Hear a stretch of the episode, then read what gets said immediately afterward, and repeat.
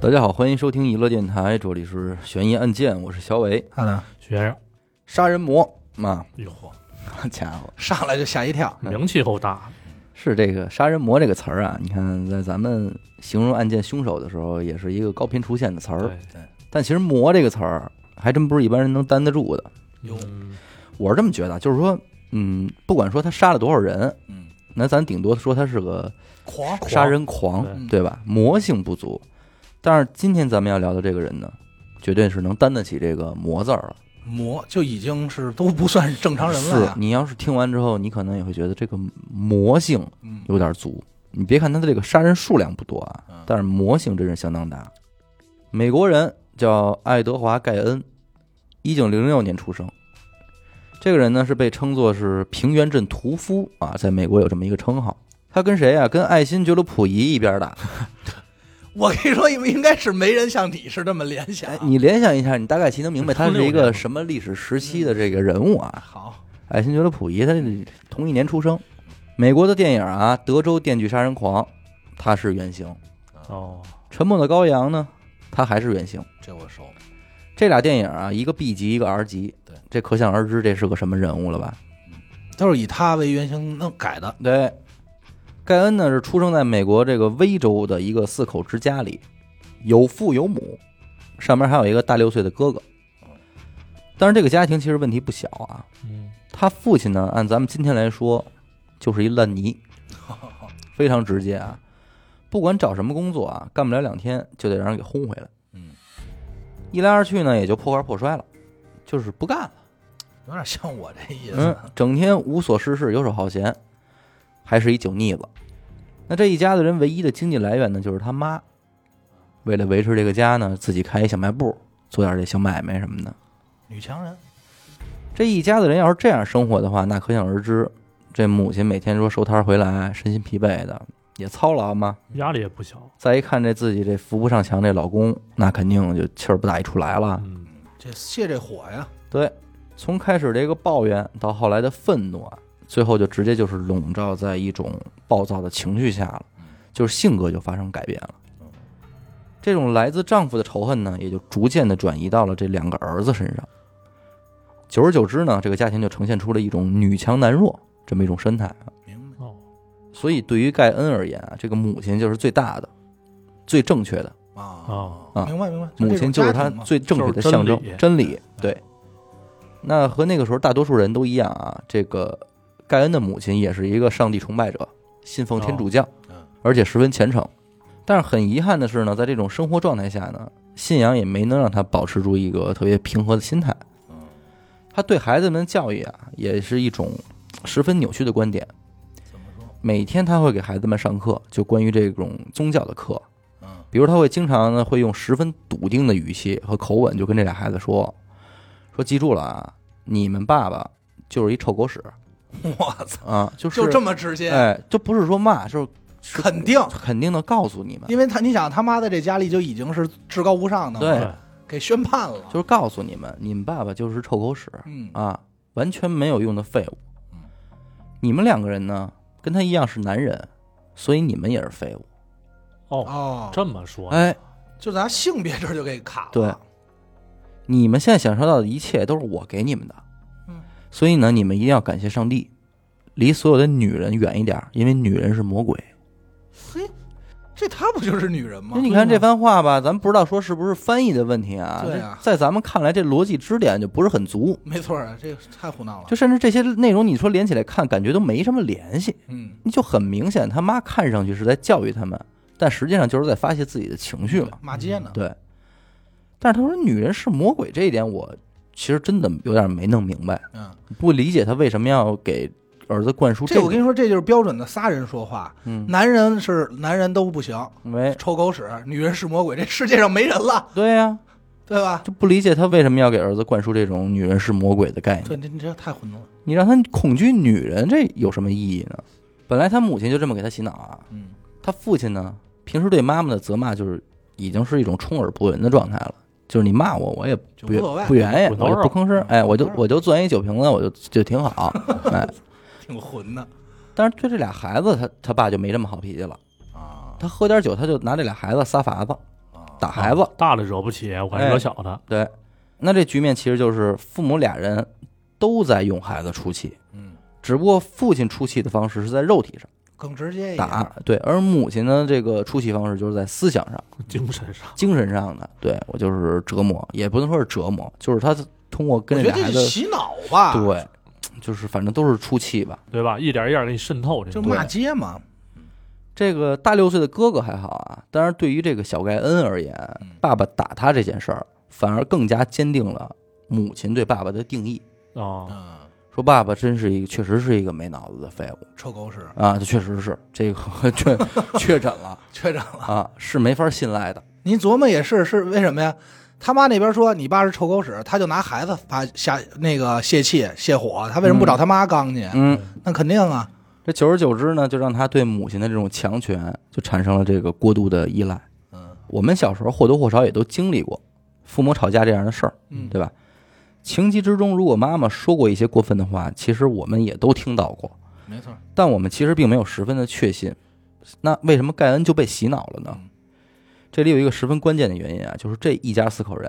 对于盖恩而言，几乎就是他能接触到的所有人全哦部。全部了。因为在盖恩七八岁的时候，妈妈呢就觉得自己家这个家居的这个居住条件太差了嗯啊，于是就把现有的房产呢全部变卖，然后举家搬到了平原镇的郊区，在这儿呢是购置了一处这个农场，在一家四口在这儿生活，啊啊就是完全就是彻底远离人类与了。世隔绝。我操这也就是最后爱德华·盖恩被称作是平原镇屠夫这个称号的原因，因为这个平原镇啊，在当时来说人口也就八百人上下，嗯，哦很小。小村儿，对，这个镇上人人就很小，不对，而他所处的这处农场呢，又位于郊区，离他们家最近的邻居啊，在两公里之外。嚯， 串不了门 儿。这就可想而知，这一家四口几乎就是把自己给隐居了，嗯，都不跟外边人接触了。那可以说，盖恩几乎就是没有什么机会见到其他人，那就更别提说再跟人有什么深度的接触了。所以他可能都不知道是现实生活什么样。对啊对，而且再一个啊，那会儿一九一几年，这各家各户没有电视，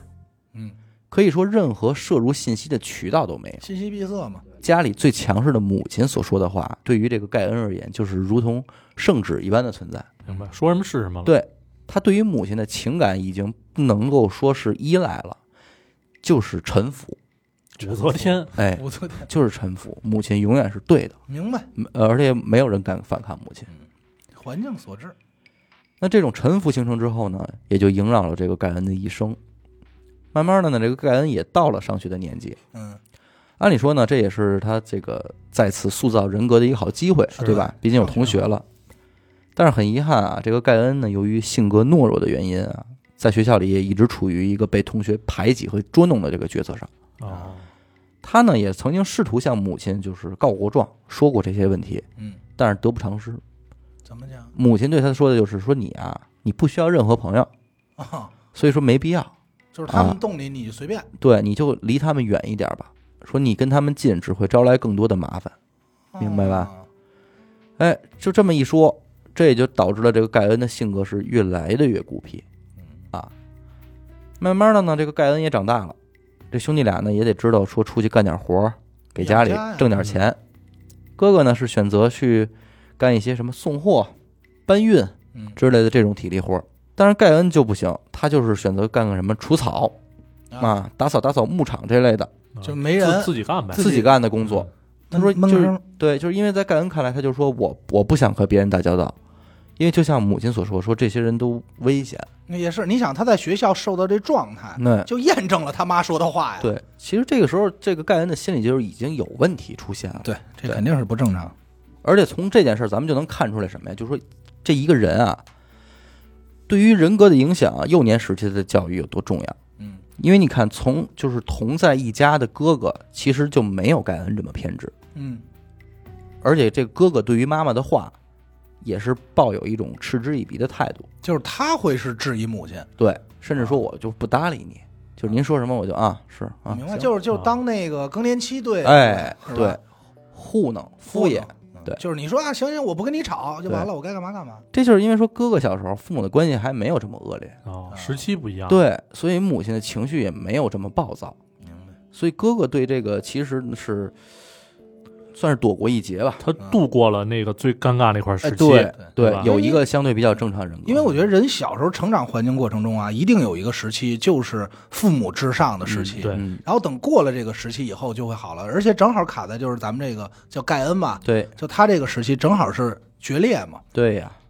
嗯那镇上这个的人呢，是对这个哥俩评价也都还行啊，说这个干活不偷懒儿啊，还行，评价挺高。对于盖恩的印象呢，就是害羞、古怪、腼腆，但是善良。还都基本上是正面词啊。，嗯对，你看这几个词儿啊嗯，害羞、古怪、腼腆。一九四零年的时候呢，这个盖恩三十四岁了，这就挺大了。不行，这父亲呢，由于终日酗酒啊和这个生活的不节制，就不幸离世了。所以这个为数不多的家庭成员呢，就又少了一个。但是这位至亲之人的离开呢，却并没有影响这个家庭的生活结构。嗯，母亲啊，甚至在这个父亲走的当晚，就借着这个事儿，又给儿子俩上一课会还来，啊，说你们看啊，你爸爸就是因为懦弱、无能、废物，所以他这么早就离世了。臭狗屎，臭狗！屎！哎，而且我跟你们说啊，他现在已经下地狱了，哟，在地狱正在遭遭受无尽的折磨呢。这多吓人！啊对啊呀、所以你们一定要小心，不然你们也是这个下场。嗯可以感觉到这会儿母亲其实有点精神不正常了，嗯是吧？你得说不光是盖恩封闭，这一家子人都住在这偏地儿啊。嗯，他母亲其实也接触不到什么人了，后期对嗯那这种压抑的情绪持续几十年的话，可能多少还我是得有估我点估计就是已经这人就咱这怎么说说句不好听的，就是疯了，疯了。就是疯了。按理说，这个父亲去世了，是吧？剩下两个儿子带着妈妈，这个即便是性格古怪，但是顺利的过完一生应该不成问题，是嗯吧？？这唯一看不惯的父亲已经去世了，那按理说也不该有什么矛盾点了呀。对，哎，这个生活显然它就不是一成不变的。嗯在父亲去世的这个四年之后啊，时年四十四岁的盖恩哥哥坠入爱河，和当地一个这个离异妇女俩人好上了。哟，那这不行啊，这违反了他妈的宗旨啊！，对呀、我不是说骂街啊，啊， 这件事儿不等他妈反应，嗯首先就给盖恩吓坏了。盖恩当听到这事儿的时候，他先坏吓坏了，啊，他觉得哥哥就是疯了，啊哎呦，因为母亲明明说过这个女人就是魔鬼啊你，抗旨不遵啊， 对你抗旨不遵，但是这哥哥你居然跟他们谈恋爱，哟，你居然敢接触女人，走那么近，完这了这对盖恩而言是一件非常恐怖的事就儿往。枪口上撞，对，，找死！然后当妈妈知道这件事儿之后呢，也是勃然大怒，嗯就并且勒令哥哥说：“你必须分手啊，嗯，必须离开那个女人。”嗯那些恶魔呀，这其实就真挺奇怪的啊。你说当他妈也是当奶奶的岁数了啊，嗯怎么会不希望说抱个孙不子？知道啊，这个嗯真关是键是他妈打一开始说这话的时候，可能就已经把这念想给断了。对啊，而且你要说是因为你看不上这女的啊，因为人家离异，那你有情可原，你得想想你哥他哥四啊十四四了，了，对，你也在这年在那个年代也算老不是年人了吧你哪怕要挑挑，他都应该说这么句话吧？嗯说你看看别的姑娘，这也是一挑的事儿。而且你想，这时候都四十四了，嗯，这这哥俩一三十多，一四十多，他妈可没着过急。对呀、说你该找个女朋友了吧？就是没说真过是这也事是儿，打心里不希望这哥俩找，就是压根儿是奔绝户那么过的， 对 你知道吗？但是怎么都不行啊，他就认为这大儿子这样做就是在堕落，这呃绝对不能接受，太堕落了。那哥哥对于母亲的这个训斥呢，其实以前是向来是不予回应的，嗯，这回就不行了。嗯这面对这个母亲的阻止，哥哥就是非但没让步，反而就跟母亲吵起来了。明白。刚一下子，这太正常了。你这谈恋爱吗？人不是说这个媳妇儿和这个妈、嗯婆媳关系对啊，很容易啊，这盖恩看见这一幕吓坏了，说这么多年没见过，这场面他从来没见过，他从来就没有人看见过有人反驳自己的母亲。是确实啊是，那从父亲到哥哥，再到他自己，就是这是他第一次见到这种场面，就是有人跟他的母亲在对刚，对刚我，对，操，这真是是个家。就这更坚定他一认知，就是你看这哥哥确实疯了，嗯啊，确实疯了，被魔鬼附身了，他都敢这个跟妈妈对抗了嗯。这肯定因为这女人是魔鬼，哥哥跟这个女人在一起了，所以哥哥疯了，扰乱了他的心智。扰乱心智了。而母亲作为这个盖恩心目中这个至高权力的存在呢，嗯盖恩也是没法容忍，就是说哥哥这样跟母亲说话的，啊，这也是伤害了他内心最权威的一个存在。明白就是有一嗯方势力驳倒了我的这个，对啊，权威我这么信仰的东西，你怎么能对他这样呢？对对啊对，于是说，这三十八岁的盖恩呢，就是第一次的也和哥哥发生了争吵。嗯他认为哥哥对母亲的忤逆呢，最终也会把他带入地狱。啊那而哥哥呢，情急之下也是嘖说了很多对母亲不是很恭敬的话，嗯并且说弟弟说你就是一直被骗的，如何如何，就开始嗯你出去看看世界去对吧，，就把这个窗户纸给捅破了，等于，人外头都好着呢，所以那就可想而知啊，崩盘了。这一年的五月十六号，盖恩就到这个当地警察局报警去了，说自己家附近这木屋嗯发生一火灾，啊，那自己哥哥在救火的时候不幸遇难了，烧死了。警察出警来到现场之后呢，发现其实这个案件还疑点不少，嗯因为尸检结果显示，这个死者这头部啊，应该是遭受过钝器的重击的，哦，哎，而且这个死亡时间应该是五月十五号的下午，就头一天，对，但是盖恩呢，确实等到了五月十六号才来报警，就这一切就似乎都不是很合理。但是兴许是因为当时这警察说有点玩忽职守，着急，哎，又或者说说对这个盖恩比较信赖吧，反正最终呢，警方还是以这个意外死亡来这个结的案，嗯，就给草草了事了。草草了事，不了了之了。但是其实咱们按现在这听，肯定就知已经知道是谁对下啊的干手的了事。儿，对确事实也是啊，就多年之后被捕后的盖恩在警察局也是坦白了这个罪行，说承认这个哥哥确实是他自己亲手杀害的。这哥哥死亡之后呢，盖恩觉得这应该是一件让母亲特别高兴的事儿，对，因为这个对哥哥也是一种惩罚呢，也是一种救赎。他觉得，哦，对我就帮你解决帮着了，呢哦，这里还一救赎的事对啊从儿，魔鬼手里夺回来对你，因为你你现在死了，你就不用下地狱了。嗯如果你再跟他结婚的话，你就得下地 狱了。对哦，你哎这我跟你说，这层逻辑咱想不到。其实你从这个就是他帮他妈去驳回他哥哥这些言论来看的话嗯，嗯嗯就是盖恩是从中其实他是想让这好的，对对吧？对让家庭好对的，对对，因为他跟他哥还是有感情的嘛有感。情嗯，他这样呢，说我救了我哥哥，我就不至于让他酿成大错。嗯啊但是这个事实是，当母亲得知了大儿子意外身亡消息之后，就十分伤心，那啊，一下就是病倒了。丧子之痛啊，就看来对这妈妈影响还真不小。嗯哦，长实际上子他也不知道到底发生了什对么事他儿，不知道是对吧谁他妈杀肯的，定他是就不知知道道大儿子没了。啊因为你琢磨，要是他妈知道的话，我估计他妈也不允许这盖恩弄他哥，对，这太混了。转过年来，这个六十七岁，他母亲啊，也就在家中逝世了。啊，那从哥哥到母亲的离世呢，其实一年的时间，嗯，连续两个亲人啊，就这么着直接离盖恩而去，而且最重要的是母亲啊，嗯，这个是被盖恩视为全部精神的支柱啊，精神领袖，永远正确的指引者这个轰然倒塌，这对此呢，盖恩就几乎就崩溃了，这人就快疯了。快了。他从来就没想过母亲会死亡这件事儿，在他脑子里哦他没有这个意识，你知道，他不认为我的母亲会有死亡那一天，没联想过这个事儿。啊！但是哎，那那就是这万太岁万万岁岁，万那岁这太牛逼了。他能理解他爸死，因为他爸是臭狗屎；对，他能理解他哥死，因为是对救赎。哎，因为他母亲就那他这么说，他已经把母亲神化了，神话话就是神神是吧？话，对，嗯，尬的，所以这母亲一没，这个人就不会活了，不知道干嘛了，完全不会了啊。没人掌舵了。所以说，咱们要说，如果说从这一刻这盖恩黑化了吧，嗯，就是比起咱们之前讲过那些奔着伤天害理的犯罪而言，他这又差点意思。对，我个人感觉他是这一刻呀、开始就是魔化了，走火入魔了。这个人就是痴心疯了嘛。对。母亲去世之后啊，这个盖恩一时间也不知道是该如何是好啊，嗯就就麻爪了，不会了，身边也不存在任何亲戚朋友嗯，说有个主心骨能帮他处理这个事儿，没有啊，因为这几年经过他妈的努力，都已经帮他对们断的挺干净了，这人缘儿都散干净散了。干净了。你想啊，他妈是给自己梳理的多好啊！对呀、母亲这遗体就在这床上放了七天，啊，整整七天。盖恩呢才想办法说将母亲，要不然给下葬吧那不是太丑了，可能啊，这就才想到这一层，哎，但这个呢也并不意味着说他接受了母亲已经离他而去这样一个事实。啊，这都不接受。他为了在平时生活中营造出一种母亲依然还在的这个假象啊，母亲的整个房间乃至于说她存在的这个整个家，嗯，都停留在了母是去母亲去世那一天的样子，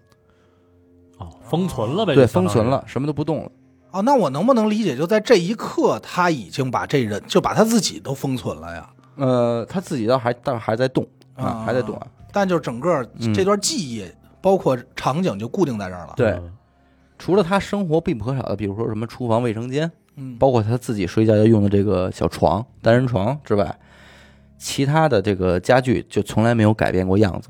甚至也能连也能家具理解都不曾移动过啊，嗯嗯留个念想嘛，留个其实念是想。那不是，我觉得都不是念想，他肯定在心里还认为他妈没死呢。就嗯，在这飘着呢嘛，对这种 但是仅仅如此呢，仍然不能满足他对这个母亲的思念。嗯，那在某天夜里呢，这个盖恩就换上了母亲生前穿的这种长裙哟什么的，在自家的这个屋子里就来回走动，把灯都关了啊，来回走，我妈这这这 真的这个有点吓人，甚至至会跑到屋外的这个农场，就对着月光跳跳舞什么的。这也就是他们家住的偏。我跟你说，但是住的偏这不更瘆人啊？那会儿这谁没要交是通从他不们发家达，经过一下，不得吓坏啊？是反正要是我的话，我肯定疯了。嗯，这一下反正就是魔就开始了，嗯，魔已经崭露头角了。癔症了这人。因为之前咱们也提到过呀，这盖恩位于平原镇的家是十分偏僻的，嗯，周围邻居都在两公里以外呢。离邻居虽然远啊，但是他家有一什么好处啊？离这当地的公墓挺近的，这好处嘛，这这是一个这怎么听也不是一好处啊，这不就守就坟是人下吗？葬方便，守坟人。嗯时间长一些之后啊，这盖恩也不能满足于只是单纯的穿着这个母亲的衣物了，他还是想跟母亲沟通有接触对交吧交流交流，哎呦，所以就经常半夜啊独自到这个公墓蹲蹲在这个母亲的墓碑前嗯，和母亲就聊天儿，诉说这个自己的所思所想，我我今天怎么着了啊什么的，跟母亲就聊天儿。这也还行能。接受思念能接受成疾这种状态，不过确实就以他现在这状态，跟他妈也聊不了两句，他半夜去，关键这你说这 这事儿就是找去，啊就是找去。这事情的发展呢，想必有些人应该可能也都意识到了啊。这日子周而复始，终于是在某一天的深夜，嗯，盖恩呢再次来到了母亲的墓碑前，凝视了墓碑良久之后，这个盖恩就挖开了坟墓，哎呦嗯憋不住了，我肯定是没想到这点。嗯，打开了母亲的棺椁啊，并且把尸体的头颅和双手拧断，带回了家中。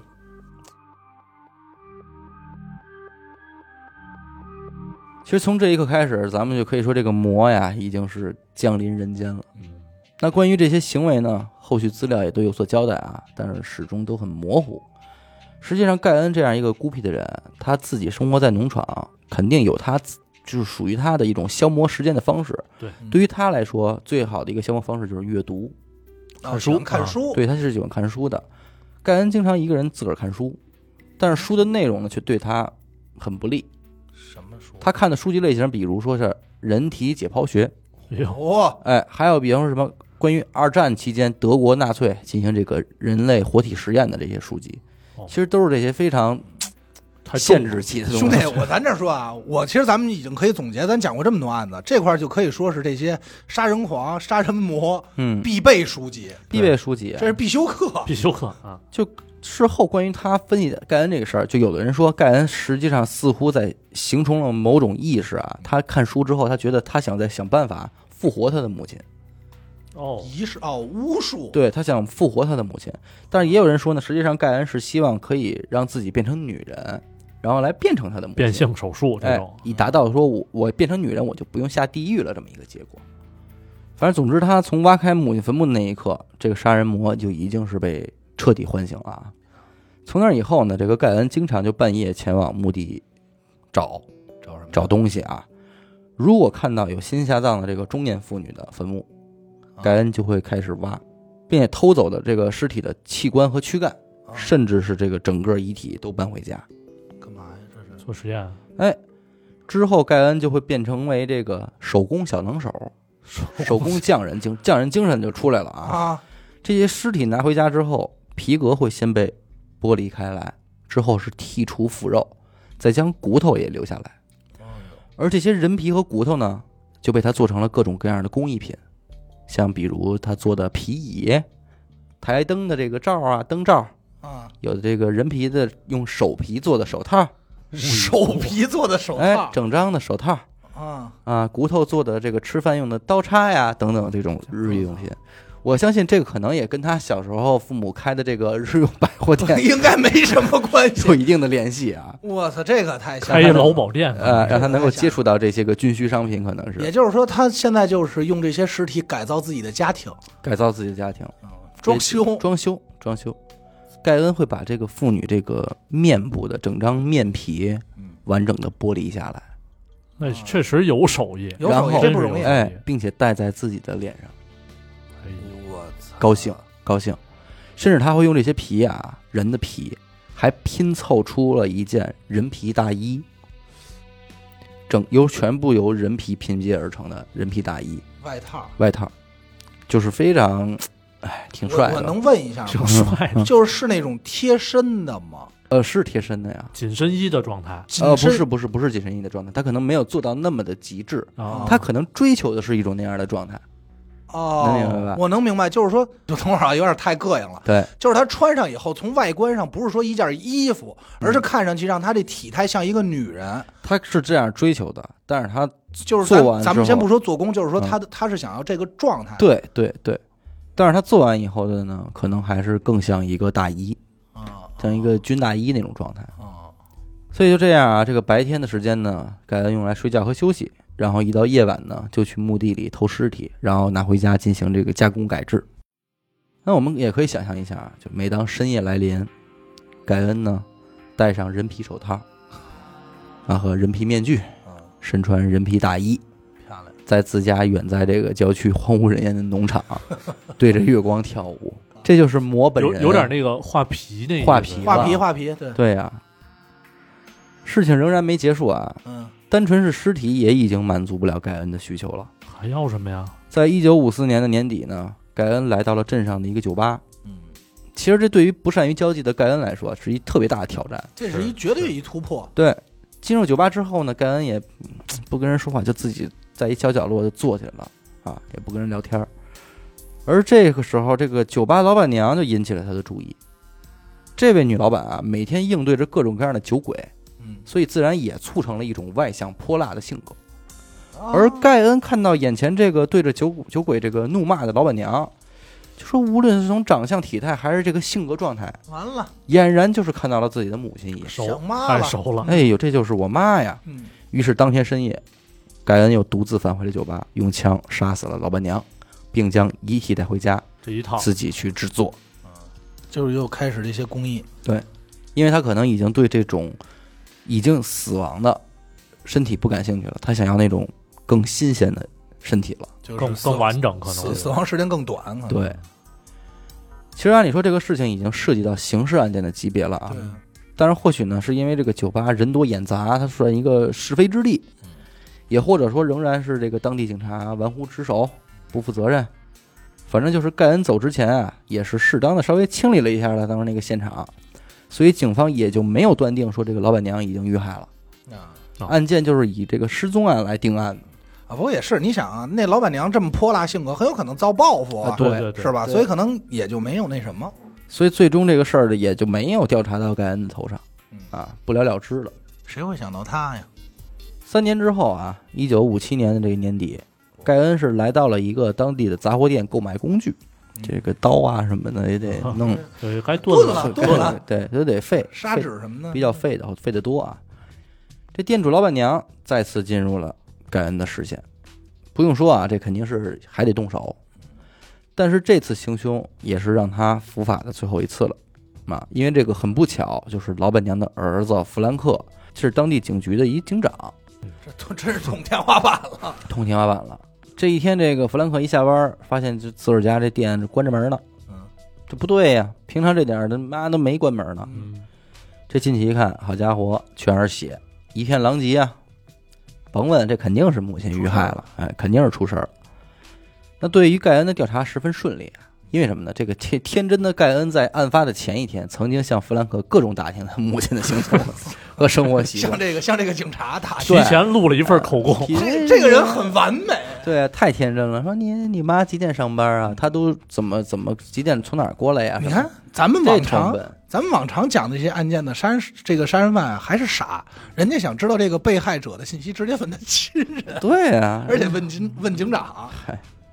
所以看到眼前这一幕呢，这个弗兰克首先就是想到了盖恩呗，嗯随即也是组织警力前往了盖恩的家中进行调查啊。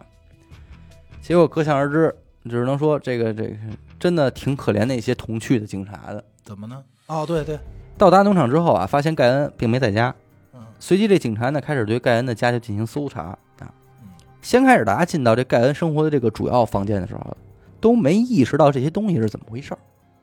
啊，挺正常的呗，很正常。啊。可见功就是手法还行，手还行还艺行盖恩有手艺啊，嗯就是那些皮草那会儿可能也爱用，对，只是单纯的觉得盖恩的生活呀不讲究，嗯，呃这臭了吧唧、脏，脏，跟垃圾堆似的。不知道的还以为进了要饭的他们家了呢。那大衣、皮具什么的，就完全没有引起警察的注意，嗯就是觉得够糙的嗯，啊，这穿的什么衣服？这这是。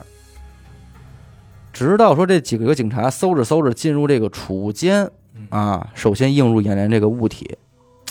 让哥几个懵了一下，说这他妈什么东西嗯？说这是鹿吧，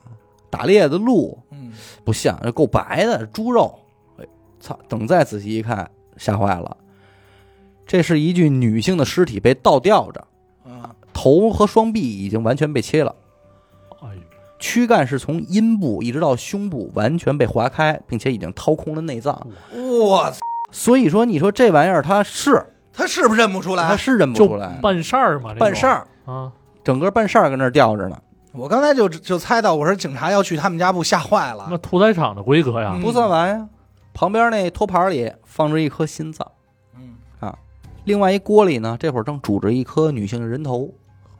我哦这人头，这人头说不说话呀？后续这个盖恩交代啊，说这个是为了能剥皮的时候好剥点儿。 嗯，啊咱有说有这手艺，烫一下，手艺 手，先这烫咱们还得问咱们厨子这块先儿。哎西先红柿的吗？嗯、先烫一下，烫烫一一口下剥就皮儿好弄了，要不然这抠不好抠你就别用“抠”这个词儿了。啊。就可见这人这个这已经形成一套自己的工艺流程了。嗯看到这些东西之后呢，这警察也意识到说这案件这是不寻常了，嗯搜索到这这也就更加细致了呗。而当他们再次回到主屋去翻看那些工艺品的时候，也意识到了这些他妈究竟是什么东西了。嗯，那是后续采访一个当年的警员的时候，对方说：“说我不知道地狱是什么样，嗯，但是当时我觉得我自己就身处在地狱之中，啊，后背完全紧绷着，浑身都是汗水，我估计这要搁我我没进去我就疯了，然后就吐吧，妥吐妥到现的在。心理阴影。那是，这个几天之后，这盖恩自个儿回家来了，能看到警察呢。这天真的盖恩张口说了：说那个，你们要是调查那杂货店杀人那事儿，我不知道啊，这大嗯聪明了，这 是这太聪明了，嗯，可别问我，我我我可不知道。哥儿几一看说呵这倒省心，嗯省心。得了走吧，那就不费吹灰之力给盖恩就给抓了。这盖恩被捕之后呢，先生对自己所做的这些事儿拒不交代，说我没有，我可承认我我没有不知道。但是大家都明白，他这么一个很少和人接触的这一孤僻者，这面对警方的审讯套路，基本上没有什么抵抗力，嗯，使点招儿，对吧？就就就就弄了。对，很快呢，盖恩也就完全交代了自己的罪行，承认呢是是是自己杀害的酒吧老板娘以及杂货店的老板娘，甚至当年自己的哥哥意外身亡的事儿也都供认不讳了，并且也承认了说自己在1947年到1951年之间，曾经多次前往这个他们旁边那个墓地啊嗯盗取尸体这些事儿。但是具体问他这个数量，说你到底偷了多少尸体，他说这我就不不记得了。那这数量太大了太呗。多了可能。反正这个警方啊，根据他们家中这个物品来判断，嗯这些东西至少是来自于三十具尸体以上。嗯但这个案其实破起来很麻烦，因为你要想查到底是哪个尸体被挖过，你就得挨个儿再挖一遍。对，那不尊重死者。对呀、有的人让挖，有的人就不让不挖让，所以这就不好说。但是盖恩自己也表示过，说自己我就是挖来做这些东西，我从来没有食用过这些尸体，嗯，我也从来没有做过奸尸的行为。那制作这些大衣呢，也就是为了，确实是咱们刚才推测的，确实是为了穿上之后呢，来完成自己所谓的那种理解的变性，就是为了变身用的。变性想变成女性。那当警员这个询问盖恩说对自己这个所作所为，你后悔不后悔？你有没有觉得你对不起这些人的时候，盖恩就流露出一种不置可否的神情，没有忏悔之心。就这我不估计明。白，可能对，对，我觉得他可能就不懂，对，他什么都不知道。说这个我有什么后悔的呀？就玩儿嘛，那对于盖恩的审判呢，也是在这个一九五七年十一月二十一日进行的。当然，美国那套法律呢，咱们也都了解啊。嗯这个精神病机构也是鉴定了，认为这个盖恩呢不适合接受审判，于是就被带回了这个精神病院继续治疗嗯。一直到九年之后的1968年，这个盖恩才再次被传唤审判，而且是在当地的这个精神病医生的陪同下啊。那医院对他的诊断呢是有患有慢性精神分裂症，故而呢这个判定盖恩无罪，并继续交由这个精神病院进行这个刑事治疗，一直是待到一九八四年，盖恩身患癌症，死在了医院内，享年七十八岁，比溥仪活得长。这怎么最后又回到溥仪这儿去了？你要想长寿啊，长寿我是个魔吧？是模式，不像死之前那些杀人犯说我要杀了你什么的，我要报他仇。们明白这种事儿，其实对啊对吧？你说一个之前咱们说那些杀人犯什么，他知道杀人犯法，他知道杀人偿命，嗯，但他还去做了，他就可能是为可了是你我说跟你说盖这恩，这有点像一个天真的孩子，但你说盖恩完全不知道，他怎么知道躲着呀？对杀他哥哥还知道的时撒候，谎他呢，知道偷偷也杀了，啊他还知道对他还撒撒谎谎，他知道我不能说这些事儿嗯，只能说什么呀？他知道这事儿不对。不好，我之所以觉得这事儿不对，是因为你们觉得不对，哎，嗯，就尊重你们的想法，但是我自己没觉得不对，是有点从众的那种哎感，觉。所以没办法，我必须得骗你。哎，我这在想，就是你说他杀第二个那个警察他妈，是不是因为他妈也是开小卖部的呀？呃勾就起是啊回忆了，对，你说还真的有可能，咱咱就是胡胡胡乱对揣测啊，因为你看他为什么没去杀那些更年轻的人？啊对啊，或者说找那种更像他妈的人，对他就是觉得，哎，你像我妈，所以我可能穿上你的东西，就能更接近我更妈。接近我对你妈。生活氛围啊，一些状态什么的，嗯，而且我估计他，你按他杀那个酒吧老板的那个状态，应该是我穿上你衣服，我都能继承你这个泼辣的性格。对，你你没有这种感觉吧？对，是吧？他啊就可是能认为这样的是成功人成的功成一功种人士象征。嗯，咱这怎么说啊？咱们说的是比较比较这个轻松一点儿，嗯，但是实际上这个多吓人！这就跟你就想吧，我现在其实真有点可怜这帮警察。嗯，你说的这帮警察和那个上次徐梦讲的那个做叉烧那帮，啊，多大心灵一对真对是吧？这这刑警是真是不好我干，操，这吓坏了，肯定。而且还有后续呢，就是他这个事儿一出，他那房，他那农场，啊，一时间成为了美国一景点儿。你也知道美国人好干这事哎对，儿，好干这个，他们这他们真是闲嘞，说哎呦，这探险去，这咱们得去，就想哎找找有没有剩着的人皮什么的，就想上那儿开 party。但是呢，美国的一个法律是什么呀？这种地儿，像这现在这已经没有人认领了什么的，嗯就可以拍卖。哦就于是要进行拍卖，把这个农场。结果在拍卖的前一天呢，不知道是谁一把火就把这个农场给烧了。我估计肯定是有人抢着要拍吧。呃，不是，我是觉不得好说那些受害者、那些个尸体对被的被刨的那些人尸体的对后代们，人家不想烧了你这地儿吗？这帮他妈看热闹，你要真想去，你去那墓地呀、那些尸骨都已经都都给挖出来了，那边绝对是冤魂啊，对不对？上哪儿都得办一 party。对，咱们这么说，他是不是有点咱所谓能算是恋母吗？嗯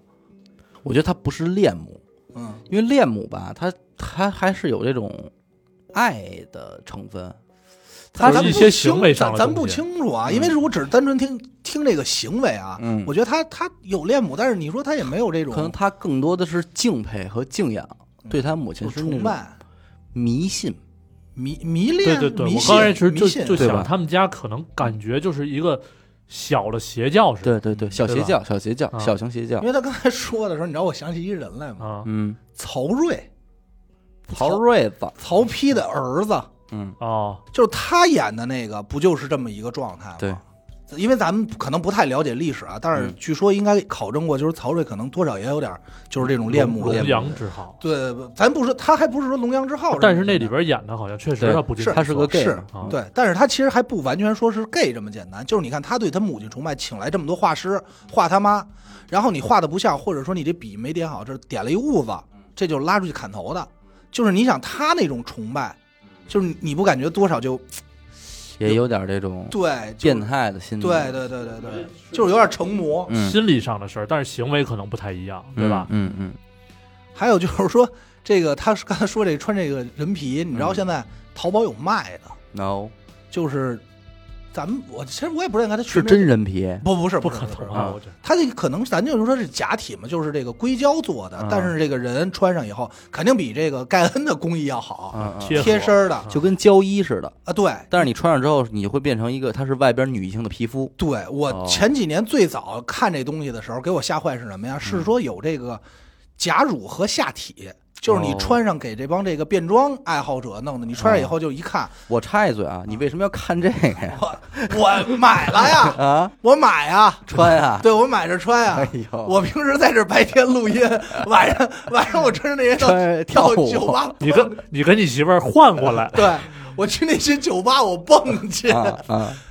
挨着啊吗？不，咱们也两是岸的戴面具的是吧？戴戴面具，不不不不是，他早几年不戴，啊，他就是你还关注好几年了，这次哎哎呦，不是我一会儿告诉你为什么我关注这事儿，太逗了。啊，他好像最早是不戴，他就是分体的，嗯，然后后来呢，现在出的是什么呀？是整张，我能不能理解是跟那孙悟空那个《西游记》里边那个脸是差不多吧？不是他说的应该是身体上的，身体脸上还不到脸那啊块儿还不到脸呢。后来就变化成什么呀？变化成这人啊，能整个穿上。嗯，手脚，然后这个就是从脖子这以下就全都是，那你这还是深，我看的那都是一跟一背心儿似的套上。不，不，那个就是那是升级版。然后现在的升级版，为什么我知道这事儿啊？是因为前两天出事儿了。嗯，再升级版就是面具，但连头都一块儿，连头都有，囫囵个儿的，囫囵个儿。然后那个你戴上以后，假发你猛一看，就是说咱离远了看，或者你拍照片儿，就像一女人。